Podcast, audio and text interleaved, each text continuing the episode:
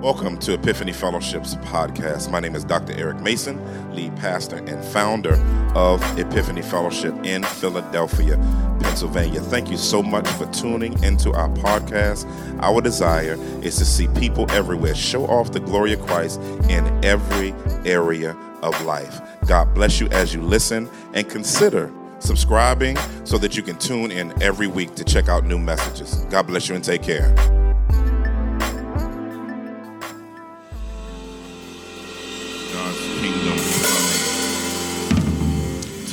Powerful thing because although it's not fully here, it's partially here. And uh, one of the ways that the kingdom uh, practically comes in uh, sneak preview, or I would say uh, uh, trailer ways, is through lives of changed people. And those changed lives make their way into the world. They gather with each other in places like this, but then after that, we go into the world and we use our gifts and our talents and our presence in the world as, as, as a sign of the kingdom having had been here. That's why Jesus says, repent for the kingdom of heaven is at hand. It can be translated within your grasp. In other words, it, it's here in a, in a sense. And so your life should be showing a victorious life that Christ is able to bring victory in people's lives. The way you do business should reflect kingdom work. Amen the way you teach, if you're a teacher, should reflect the kingdom. If you manage money, it should reflect the kingdom. If you're a counselor, if, if, if you're a nutritionist, if you're a doctor, a nurse, if you sweep a floor, no matter what you do, it should reflect the kingdom. And someone should see something different in your life just because the kingdom showed up in you. Somebody say, Kingdom, show up in me. Yeah, yeah, yeah. So so as you think about that, that's mind transformative. That you you and I are a royal priesthood. So so he gave us dual roles. We're we're we're, we're royalty and, and we're part of the kingdom, but we're priests. Priests are, are, are, are represent uh, God to people. And so don't ever forget that that's one of your big roles in the kingdom as a royal priesthood. Gather together with believers, but also taking personal responsibility. Somebody say personal responsibility personal responsibility to honor the Lord. When I'm wearing my new Manity shirt today, and I'm excited for the retreat coming up. You don't want to miss it. One of the things we want to do is we we we value our sisters. We love our sisters, and we see a lot of great things going on in our with our sisters. But one of the things we also want to do, in addition to that, is really emphasize the building up and bringing in of more men into the body of Christ. Somebody ought to shout about that. Now, what do we mean by that? What do we mean by that? Most churches are about 80% women, 20% men. Um, um, um, so, so, so, so don't think I'm trying to objectify anybody or be a misogynist and sending me email about he focusing on, you know, men. See, that's that patriarchal stuff in the church that I was talking about. Then you asked for a counseling session about getting a husband. So, um, eight to the men. And so you ain't gotta say, man, I'll do it for you. And so, but but we're not bringing men here just to be uh, potential spouses. We're bringing them here because God wants men to be saved. Amen. Amen. Now the other stuff will come with it. Somebody say Amen real loud. Amen. Amen. The sister said Amen real loud on that one. All praise the living God. Well, let's stand to our feet. Let's stand to our feet as we are continuing. Y'all think this series been too long? Oh, oh okay, my bad. I, I don't want no trouble. I don't want no trouble. I don't want no trouble. Um, we, we are still in it. We're going to be on this until I get to sabbatical. I had some other things that I believe God wanted us to work through. Somebody say work through. That I want us to work through biblically. Um, because as we grow as a church, one of the things I want us to be more and more is biblically informed and practically powerful. Um, and so when we talk about biblical, biblically informed, we're talking about thinking Christianly, having a Christian worldview in everything, and particularly in this area of life. So today we're in Psalm 51. Psalm 51. Psalm 51. We'll read uh, to the 13th verse. I want you to not go beyond that. We'll read to the 13th verse, um, starting one, two, three, go.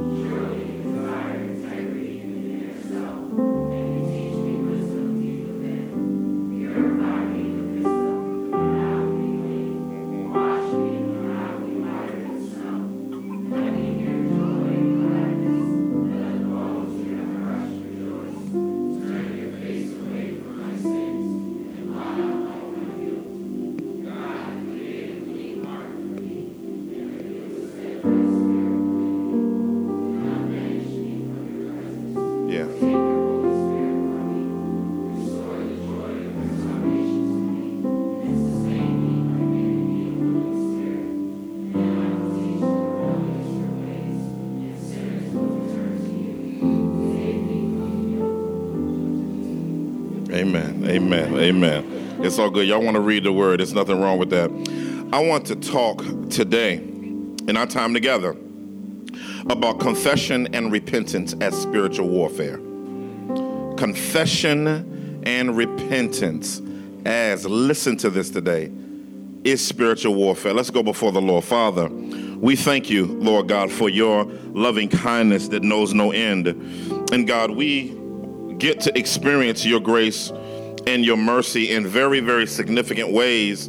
Um, because I, I just think that it's so important for us to realize, Lord God, that you're not done with us. And in you not being done with us, one some of the greatest fighting happens on the heart level. And so, God, I pray that you would break yokes today. I'm believing you and I'm trusting in faith that there's some exposed areas, un- unexposed areas of people's lives that you're going to expose today, that you're going to challenge today, that you're going to transform today. Somebody's going to be free today, Lord God. Somebody's going to see something differently today, Lord God. We're trusting you that you're going to break bondages and and and, and take scales off of eyes, Lord God, and, and and the enemy in different areas of their life is going to automatically be excavated just because of your breaking of this in their life and and bringing them to a deep realization of our need for you. So let the words of my mouth and the meditations of my heart be acceptable in your sight. Oh God, our strength and our Redeemer in whom we trust. In Jesus' mighty name we pray. Everybody agree with that said? Amen, amen, amen. You may be seated. You may be seated. Confession and repentance as spiritual warfare.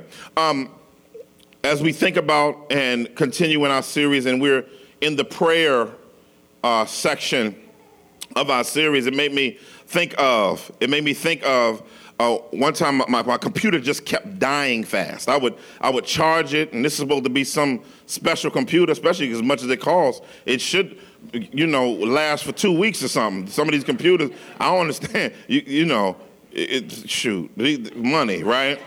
you know, and so um, so the battery life kept going down. And so I, ended up taking it in to the specialist for them. So they said, bring it in, we'll look at your computer. And they looked at my computer. And they said, well, we check your battery. There's nothing wrong with your battery. I'm like, well, why does the battery keep dying? They said, well, when we opened your computer, you had a lot of open stuff. And they said, these things that you have opened up, even though you're not using them, they're running in the background. And what they're doing is because you have them open and you didn't close them, they're pulling on your battery life while you're trying to do one thing and to maximize what you're trying to do. You can't get out of it what you want to get out of it because you got too much stuff open. But if you would close those things up and work on this, you'll be able to go forward in what you're trying to create and build and develop. And I believe our lives as Christians is the same way.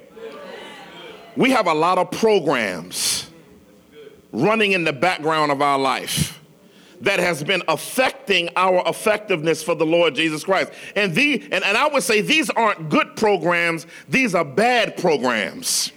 And these bad programs in our life have been so affecting us, and we, we are trying to work on one thing and wonder why we can't go forward in life in different ways. That, that's because those things that are in the background are operating and destroying us in ways that we didn't even know that it was destroying us, and we're not able to move like God is wanting us to move.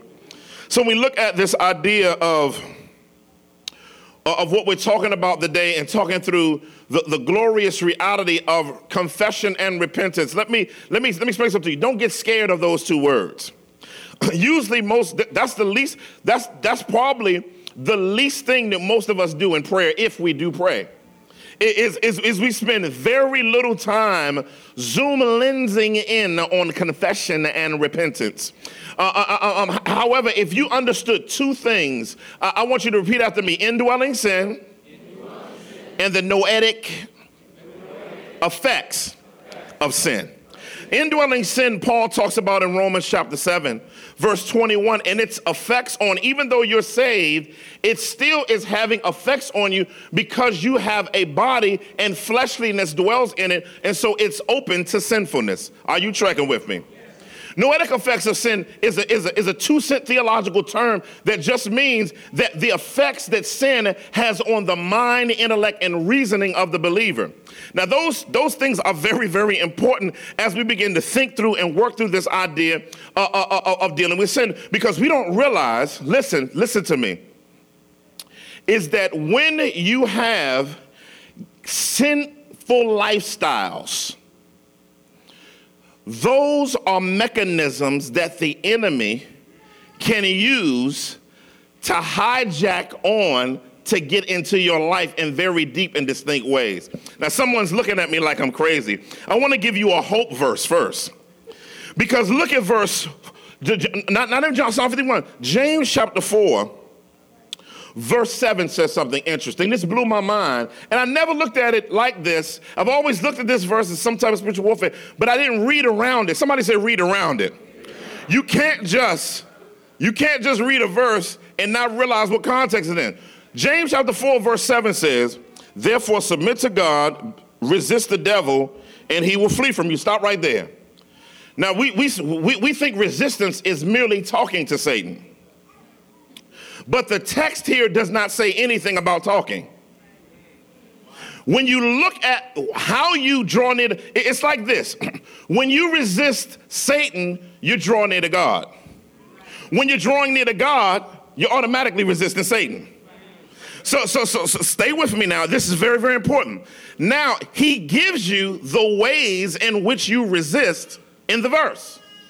This is why it's going to lead us into Psalm 51, which is a functional case study on what it looks like to resist the enemy through confession and repentance. Look at what it says here. It says, Draw near to God, and he will draw near to you. Cleanse your hands, you sinners. Uh oh, we don't like them verses.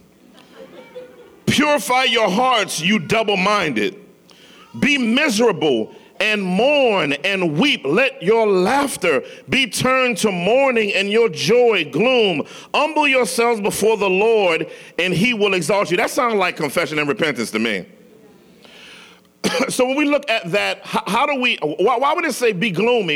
You know, people say God has a plan for your life, and you should feel better, and we should feel better when we. Sometimes you should feel heavy when you leave the gathering of the saints. You shouldn't. Are y'all still tracking with me? You should not always feel like uh, so powerful. Sometimes you need to feel powerless. Now, now, I know this is antithetical to the theological framework that we're in, but you don't understand the way the kingdom works. The kingdom doesn't work through you feeling powerful. Doesn't work that way.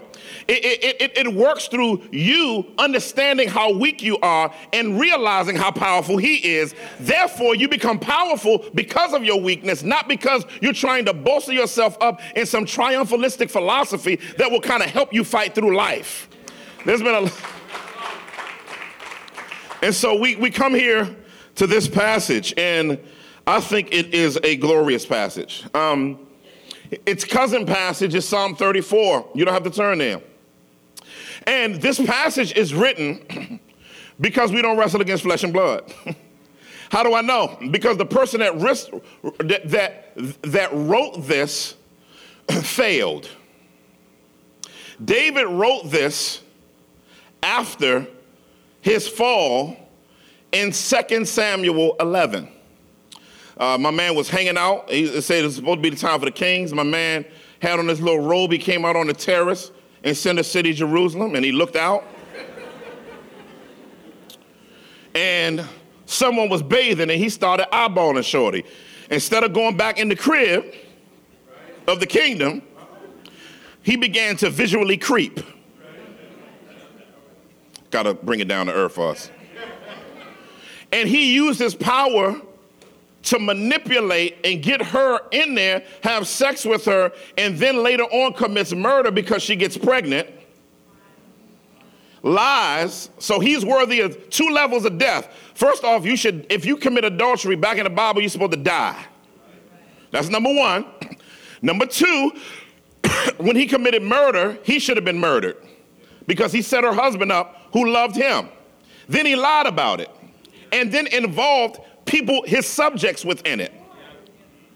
And so now what happened is, is, is, is, is God gives him grace, told him the sword would never depart, but you see, but you're gonna see, and we'll talk about what he said afterwards in the practical section. What's interesting is here, this is his ode to repentance. He's writing a song about his desire for renewal because of how bad he knew he messed up. And, and, and, if, and, if you, and, you, and when you read Psalm 51, one of the things you can't ignore is, is how clear, how deep, and how committed he was to confessing what he did. Let me say that again confessing what he did, but turning from it. Because a lot of people want to confess stuff, but nobody want to repent of nothing. In other words, we like to acknowledge that we were wrong, but we don't want to have our wrong turn into right. and so, and so here, David walks us through this beautiful soliloquy. I got three points today, a lot of notes. I'm not going to go over everything because we're not going to get through it. I just wrote everything that came to the textual mind. First thing, if you're going to deal with confession and repentance as spiritual warfare, number one, you have to lean into God's character. you have to lean into God's character. Look at what David says. He says, Be gracious to me, God, according to your faithful love, according to your abundant compassion, blot out my rebellion. Wow. so he knew one of the things that I like about this is it's almost inferentially he understands a lot about God, even though he was deeply in sin. that means he, he using heavy words. He using the word there for, for faithful love is the word chesed. Somebody say chesed. Hesed is the Hebrew word that means loyal love. It's the it's, it's the Old Testament word for grace and mercy kind of put into one word that's untranslatable, but we have to create words like the King James said, loving kindness, and it tried to create a word, the, the King James translators, to express the beauty and glory of this word. Know this tells me several things. Number one, it tells me that it's possibly to be theologically astute and be practically bad. It, it, you can know all the Hebrew and Greek words if you want to. And he knew his theology, and he knew things about God. but sin forces you, if you are a believer, to actually deal with what you know in a way that's transformative just as versus informative.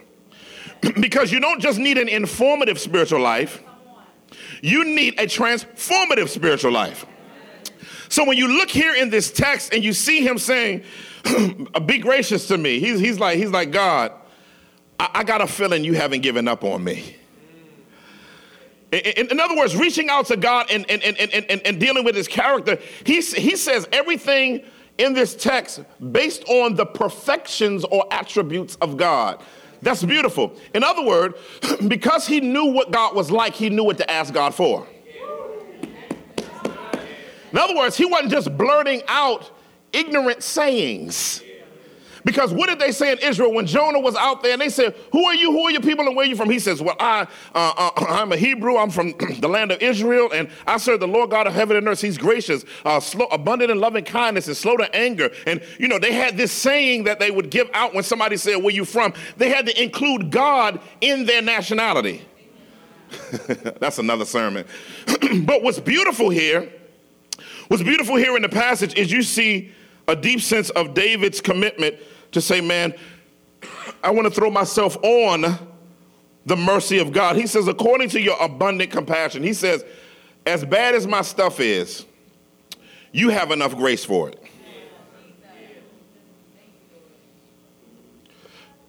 As messed up as I am, and as all over the place as my life is, and as brokenness. And I know I have absolutely made a tornado out of my life. I don't know if you ever, I, maybe I'm by myself. Have you ever felt like you have absolutely made an unadulterated, dirty, trifling, left field of the kingdom tornado of your life, and you were wondering whether God would ever embrace you again? One of the things that you as a believer, based on the gospel of Jesus Christ, need to recognize is we talk about this, and I keep saying this during the series. It's interesting that Hebrews says, boldly come before, before the throne of grace to find mercy in the time of need. The throne of grace was created for you so that you would you would you wouldn't just come when you felt good, but when you felt bad. That's why it's called the throne of grace. To find mercy. It didn't say to find your come up, to find your turn up. It said to come find mercy and grace in the time of need. So David is taking advantage of this. And I like that he's taking advantage. I'm, I'm telling you right now, me as when I, when I was growing up and I knew I did something I had absolutely no business. I I I didn't feel like my dad was a throne of grace. um, if my mama ever said, "Wait till your dad get home," oh, I would just go up in my room, close the door, and kind of get under the covers, you know. because I didn't, I didn't, I didn't, I didn't know. Usually, when she said that thunder and lightning was going to visit the household that day. But it's interesting with God, even though God is a God of discipline, we're very, very clear on the well rounded way in which He deals with us. God deals with you in a very well rounded way because He wants you to be new. He wants you to be changed and He wants you to be set free and He wants you to be delivered. And so when we look at throwing yourself on the character of God, when you're dealing with spiritual warfare in your life, because the greatest level of spiritual warfare in your life is not the stuff you deal with on the outside of you, a shadow walking down the hall, some slip sit, sitting on you when you're sleeping. You know, um, I heard a noise in a creek. That, that, that's, that's minor stuff. That's minor. The stuff, the greatest level of spiritual warfare is the stuff your soul allows the enemy to access to destroy your life. And if you if you and I don't throw ourselves on the character of God, the character of God is the motivating factor to get you seeing that he's able to deal with the dirtiest, darkest mess in your life. But most of us run from the presence of God versus running towards the presence of God. Psalm 51 is an invitation. It's an invitation that says, now how many y'all murdered somebody? Don't hold your hand up. this is rhetorical. well, most of us have because we've used our mouths to murder people. Uh oh. True law principle, right? Many of us ever got somebody set up and lied on. Like, David has done something so deep to me that I'm just like, I'm looking at David crazy because I'm like, the way God blessed you, doesn't match the way you're acting. Which lets you know blessing by itself isn't a motivation for righteousness. it's not. so when you recognize and realize that if God blessed me, my life would be no, no, no, no, no, no. In the raw state of your life with the nothingness that you have, who you are is who you'll be, if not worse, if He blessed you. And so when we look at the glorious beauty in this passage as he begins to walk through the character of God, he talks about his covenant loyalty, but I like the way he says, blot out my rebellion. He calls it what it is. He didn't call it a bad day. He didn't, he didn't, he didn't say I had some slip ups. He didn't say I'm only human. He called it rebellion. One one of the biggest things in your life is you got to call your sin what it is. When you, you, you can't talk around your sin, you got to talk about exactly what it is. And see, and see, that's why we in the church, one of the biggest things that we should be talking about is our sin. Because the more you deal with your sin, the more you can break out of what you're in for the gospel of Christ to deal deeply with your life in order for you to be changed. He says, completely wash away my guilt and cleanse me from any sin. And so he's looking for cleansing. We'll talk about this in the next point. But as he throws himself on the character of God, one of the things that he knows that God specializes is is getting rid of sin. That's a part of that's a big part of God's character is dealing with and getting rid of sin. If if if, if, if, if I, listen, I, I, had a dry cleaners I was taking my stuff to, and you know I, I you know if I had a little suede patch on something, they they they tear the garment up. Matter of fact, I would get my stuff back, and the spot on it that I asked them to get out would still be on it. So guess what? I wasn't confident in that cleaners anymore. So I took it to another cleaners that was able to deal with the spots that I asked them to get out. See, God is the best cleaners in the universe because God is the place you can go and you don't have to worry about not having the satisfaction of having exactly what you pointed out dealt with. Um, but then, secondly, Pursue holiness by coming clean about everything. Pursue holiness by coming clean about everything. Okay? Look at what he says. he said, For I am conscious of my rebellion, and my sin is always before me. This is this is a little bit of something, something here, right? because what we see in this passage right here now is David beginning the process of letting God know that he knows how bad it is. Okay? In other words, he says, For I am conscious of my sin. Old translation said, uh, I, I, know my sin. The word for conscious here or know here is the word yada. Somebody say yada. That's the, that's the, that's the Hebrew word which means to, it, it, it has sexual connotations in some contexts. It has a, a, a deep knowledge of somebody knowing something. It's even used by Jeremiah in Jeremiah 1 3 when he says, before God says to him, Before I formed you in the womb, I knew you. What is that? I yadad you. In other words, what is he saying there?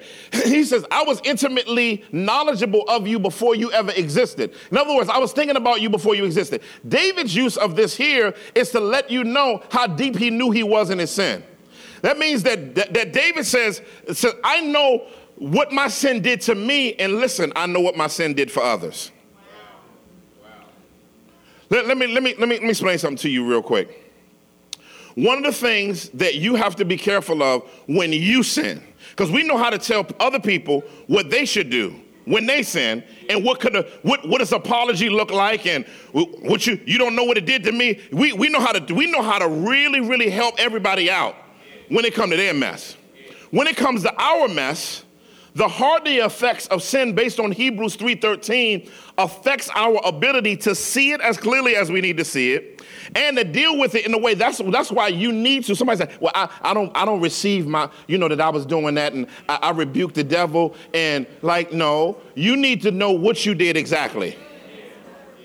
That means some somebody nobody gets to you don't get to hurt somebody and then prescribe what repentance in your eyes looks like to them because many of us don't know the pandemic effect our sin has had on other people. And, and, guess what the enemy uses? The enemy can get the thing over with really, really quickly if we confess and repent of the sin. The problem is, is when you sin, then you sin by, by under confessing. Because when you under confess, you don't give a person freedom from the offense in a way that lets them know that you understood how your sin affected them. Hear me today. If somebody was molested and your molester just came around, I'm sorry, I'm sorry that ha- that happened. I didn't mean to do it. Like, what do you mean you didn't mean to do it? You're, you're wilding right now. And see, right now, you're making me thinking crazy thoughts now, right? Because I want to do something to you now. See, so stop the other person from sinning by you admitting what you did. If someone rapes somebody, if someone's a molester, you come to them and say, oh, you, you spill everything out with the mediator, of course, Jesus help us. And lay those sins out. If someone sinned against you in a relationship in another way, there has to be very, very specific things that you do. One of the things in marriage I'm learning is my wife want to know that I get what I did to her. She's like, did you get it? Like I'm saying, babe, let's move on. You know what I'm saying? We go on a date. Let's light some candles. No, she said, no candles are going to be lit.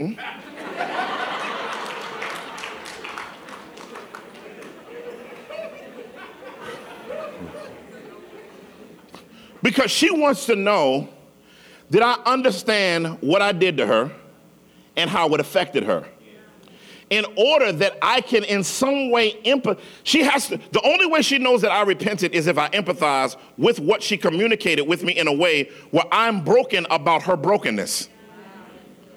See, see, when you deal with this idea of I know my sin and, and it's ever before me and I'm conscious of my sin, that, that, that means that we have to have a deep knowledge of what we did. We have to work through all of the deepness of what we did. And his ever before him. Why? Because he sees the effects that it's having on other people. That means that when you sin against somebody, you can't hurry them up to get over it.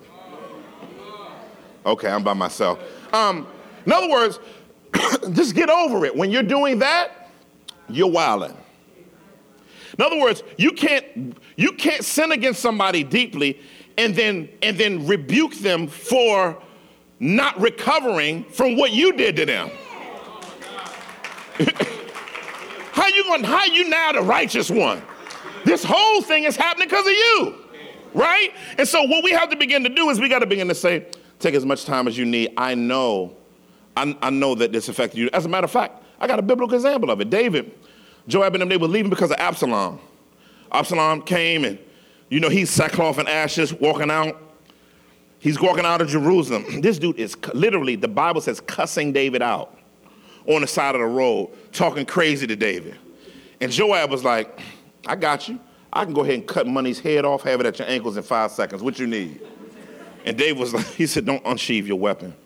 Because maybe because of my sin, the Lord's rebuking me. This was way after. This was way after everything that happened. He says, I understand sin can, like, God may have forgiven me of my sin, but the effects of it can follow me and affect people for a long, long time.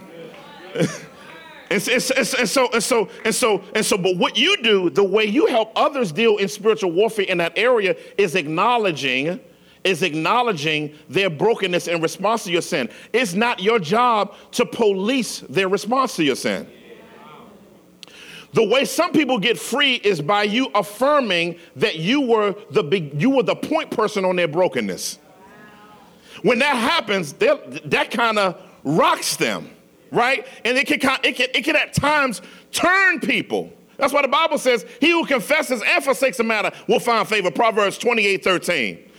I got to move. We only do a few verses. And when we see this, and he says his sin is ever before him, we saw that we can see the deep effects of our sin. But look at verse 4. Look at verse 4. This is, this is crazy right here. What he says. He says, now, he, he understands the effects of his sin, but he understands who his sin is ultimately against. Now, now look, look, look at what it says here. He says, Against you and you alone have I sinned and done what is evil in your sight. He's literally sitting, he's not wallowing in sin. Wallowing in sin is when you're just sitting there feeling sorry for yourself and trying to invite a pity party that doesn't involve repentance. In other words, I feel so bad. Let me let somebody make me look at how bad I'm feeling so that they can come in and give me a hug. No, at that point, you don't need a hug. You need some Holy Ghost soul rebuking. Okay? And so right now, he said, Against you and you alone have I sinned and done what is evil in your sight. He said, So this is this. He didn't say, God, you're not fair. What does he say? So you are right when you pass sentence. You are blameless when you judge. Be careful of thinking that your sin deserves less than you got. Because many of us, guess what we think? Well, that wasn't fair, God, because I saw so and so over there. Like, God said, I ain't dealing with so and so, I'm dealing with you. Right? And when, when you begin to, when you begin to subtract, like you, you think nothing we do is a misdemeanor. Like our government has levels. Like heaven has consequence levels, but ultimately, all of our sin deserves death. So when you say, well, I, I don't think that matched the crime, well, you wilding because you should have been dead at that moment.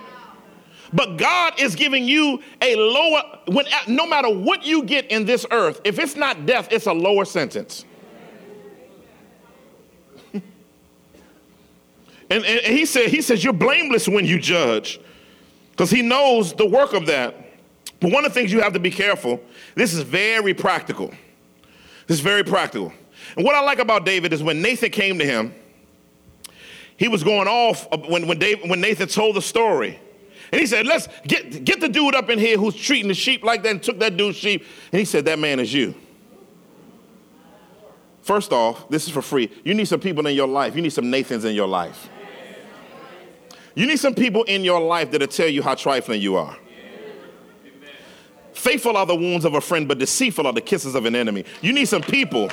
You need some people. Listen, you need some people in your life that love you enough to not want you to remain the same. All your cheerleaders aren't your friends. So Nathan, Nathan came in, but not only that, I like what David said after that. He didn't say much. He said, I have sinned against the Lord. Now, why is that important?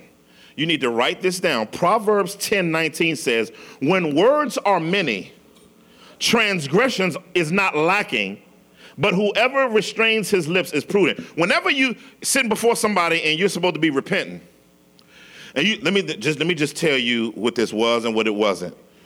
Now, and you just go through a, a dissertational paragraph like you're trying to pass the bar exam. The Bible says you're sinful.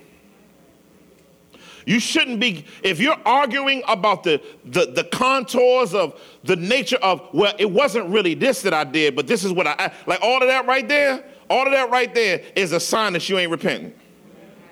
Because whenever you're before the person you've offended and you're trying to justify what you did, I'm just letting you know you're in all kinds of sin. That's why the Bible says when your words are many, sin is all right, right there present, right? But David very, very quickly just said, I, have sinned against the Lord. That, that, that, that, that, that was it, right? Then verse, verse 5. Verse 5, he says, he says, Indeed, I was guilty when I was born. I was sinful when my mother conceived me. In other words, he's saying at the moment of conception, I was imputed with sin. And what he was saying is, well, if the fall didn't happen, you know, I wouldn't have been in this predicament. You know, it was like that Adam and Eve thing just messed it up, huh, God? That's not what he's saying, you know.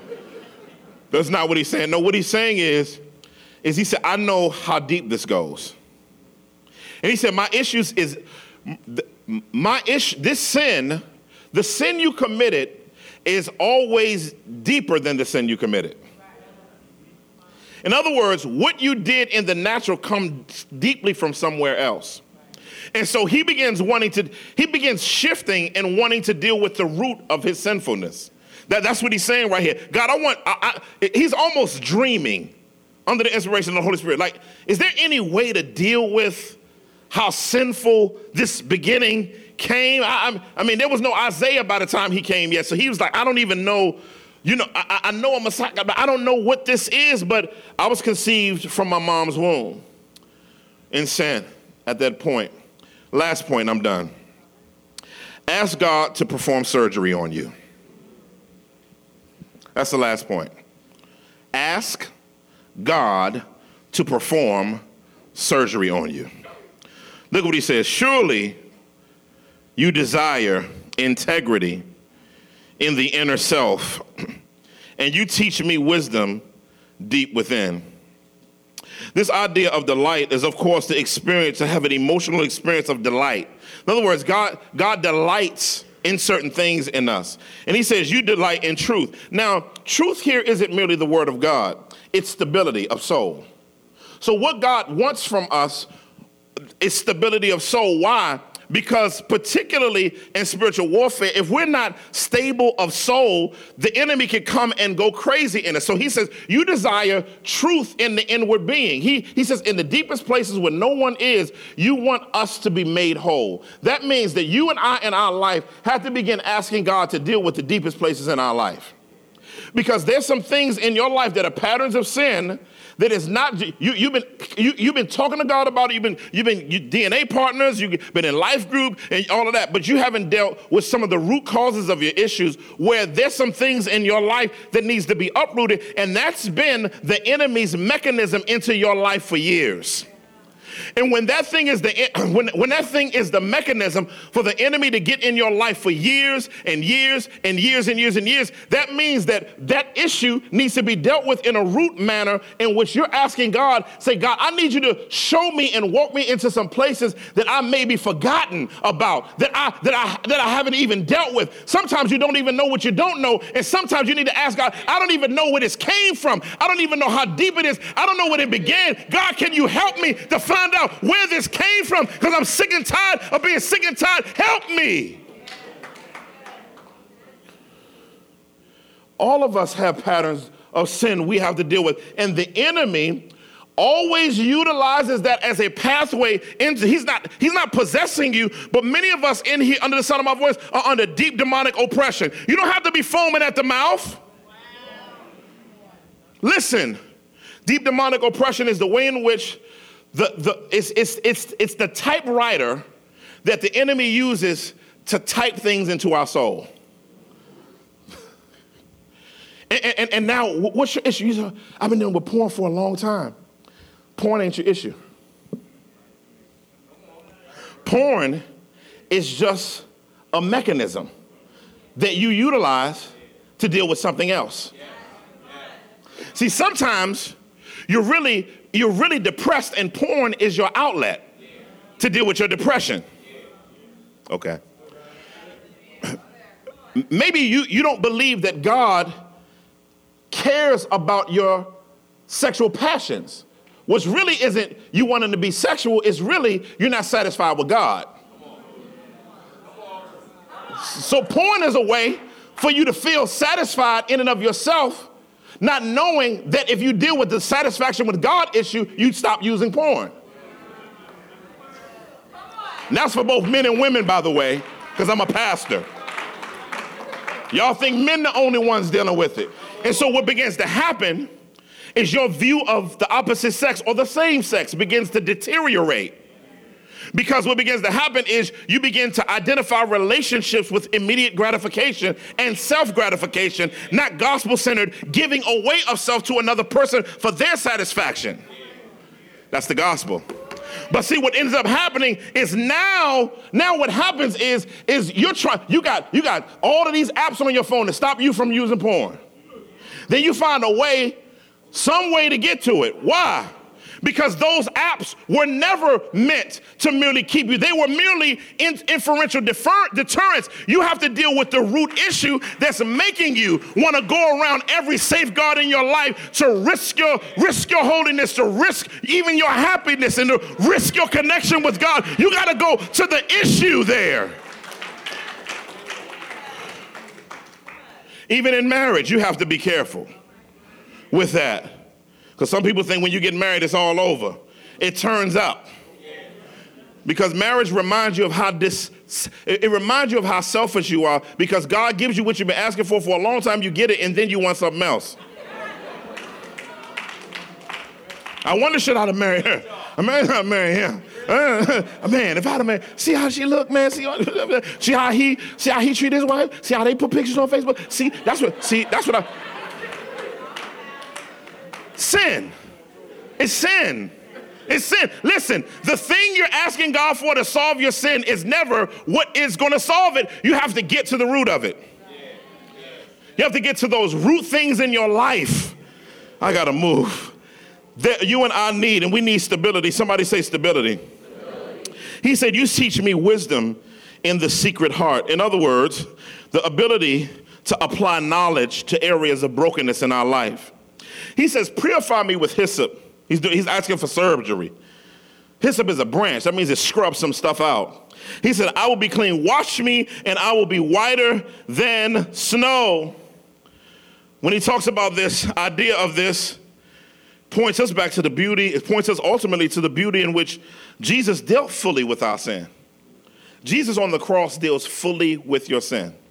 Jesus does, listen to me, Jesus does not just wipe away your past sins. He deals with the origins and the root things that cause you to want to sin. The question is, will we pause long enough? You can't watch a video for it. See, most of us want YouTube video transformation.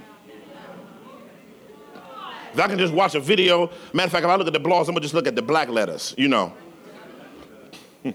Why I say that? Because most of us want something to come. Some of the surgery that needs to be done is already done because of what Jesus has done for you. However, the sanctification and the mortification of the flesh based on 2 Corinthians 9 takes time. That means you have to learn how to put sin to death. And guess what happens when you do this? The enemy leaves. Why does he flee? Because he doesn't have a footstool anymore when you finally get free from the thing in your life that's holding you hostage, the enemy has no foothold in that place in your life. And listen, let me explain something to you. When you walk in these sins, you give him legal authority again that's been crushed at the cross. But when you utilize the legal work of what Christ did on the cross to shame the enemy, then what happens is, is you, you, you, you go over to that area of your life and you take you a cross flag and you uproot whatever it was there and you stamp it there. And the enemy runs away. Why? Because the enemy can't stand the presence of Christ in that area of your life. And when the presence of Christ is in that area of your life and you're constantly fighting to make sure it's still there, because sometimes we uproot it even though we gotten free. he says, Let me hear joy and gladness. I'm almost done. Let me hear joy and gladness. Let the bones you have crushed rejoice. Why would he rejoice about crushed bones? He said, Turn your face away from my sins and blot out my guilt. um, he's basically saying, God, deal with it because I know you're not afraid to deal with my stuff. So blot it out. It's interesting. Um, my wife started watching this show called Dr. Pimple. I don't know if you ever seen that show. And man, this dude had this, this, this, this situation on his forehead. I mean, it was, it was a ministry. And she goes, she puts on some gloves. How, how you doing? I'm looking at him like, oh God, oh God, oh God, oh God, oh God. And she going there just happy. Hey, come on, lay down for me. She put some stuff around to put her little gloves on. I'm just like, how in the world can she just, and she just pushes it and just ooze and just stuff to come out. And she just keeps pushing. She said, uh-oh. And what, what's, what's, what I like about it, she said, she said, uh-oh, we got it. I'm like, we got what? Like, I don't want to see this junk. You know what I'm saying? But but but in those pimples is this little knot. And she says, once I've gotten that out, this now I can just clean this up. This will shrink back down and go to normal again. But it blows my mind that she's willing, she's seen so much mess that she's willing to just look at it like, I've seen this before. I want to deal with it. And I'm going to help you get to the root issue so this won't come back ever in your life again. That's what Christ does in the gospel. That's what he does. He deals with your sin and he cleanses it. Then David starts dreaming. He says, Create in me a clean heart. I don't even know if this is possible. And renew a right spirit in me. He asked to be saved. How do I know? This is literally, he asked for the new covenant without knowing that he's asking for the new covenant. He said, he said, know how this can be dealt with if you transform me from the inside if you take my mind, my emotions, and my if you take my thoughts and my affections, and you take, uh, and you clear all of that away, I'll be brand new. I like the way it says here. It says, "Let the bones that you've broken be rejoiced. rejoice." Had a friend of mine that was like six five, and had a straight leg and a extreme bow leg, and he he would he would he would go out and he would he would walk, but he would be in a lot of pain. I, always see how much you know he's a big dude, so I was like, man, how's how's that affecting? The doctor said, listen, this is what I want to do. I want to bring you in. I want to break your knee. He like, oh god, he big old dude. He like about to collapse. Like you gonna break? Is that gonna hurt? Yeah, it's gonna have some pain to it, and I'll walk you through recovery. He said, but he said, nah, I'd I'd rather me have a dysfunctional walk for the rest of my life than to deal with the pain necessary. To have my leg broken and repositioned so that I can heal and have a more healthier and effective life. That's many of us. Then I had another friend, he had both of his but he was double bow legged. He used to walk around like this. We used to, you know, kids, we horrible. We made fun of him. You know, kids, we just are horrible, right?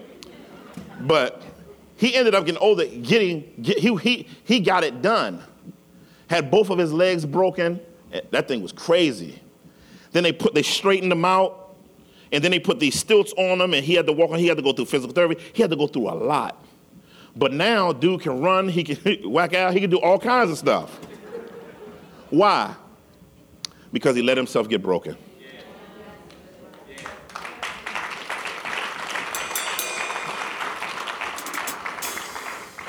today, um, my prayer today is that you would let yourself get broken. Why? Because the verse says here The Lord is near to the brokenhearted and saves those who are crushed in spirit. That's how we have to be about our sin. I'm done. Every head bow, every eye closed. If you're here today and you don't know Christ as Savior, we would love to. Thank you for tuning in to today's message. I hope that it was a blessing to you and it was aiding in your life to help you to show off the glory of Christ in every area of life. If this message has been a blessing to you, we want you to consider partnering with us in ministry so that we can maximize what God has called us to do locally, nationally, and internationally. You can go to epiphanyfellowship.org, go under give, and consider donating. Thank you. Take care. See you next week.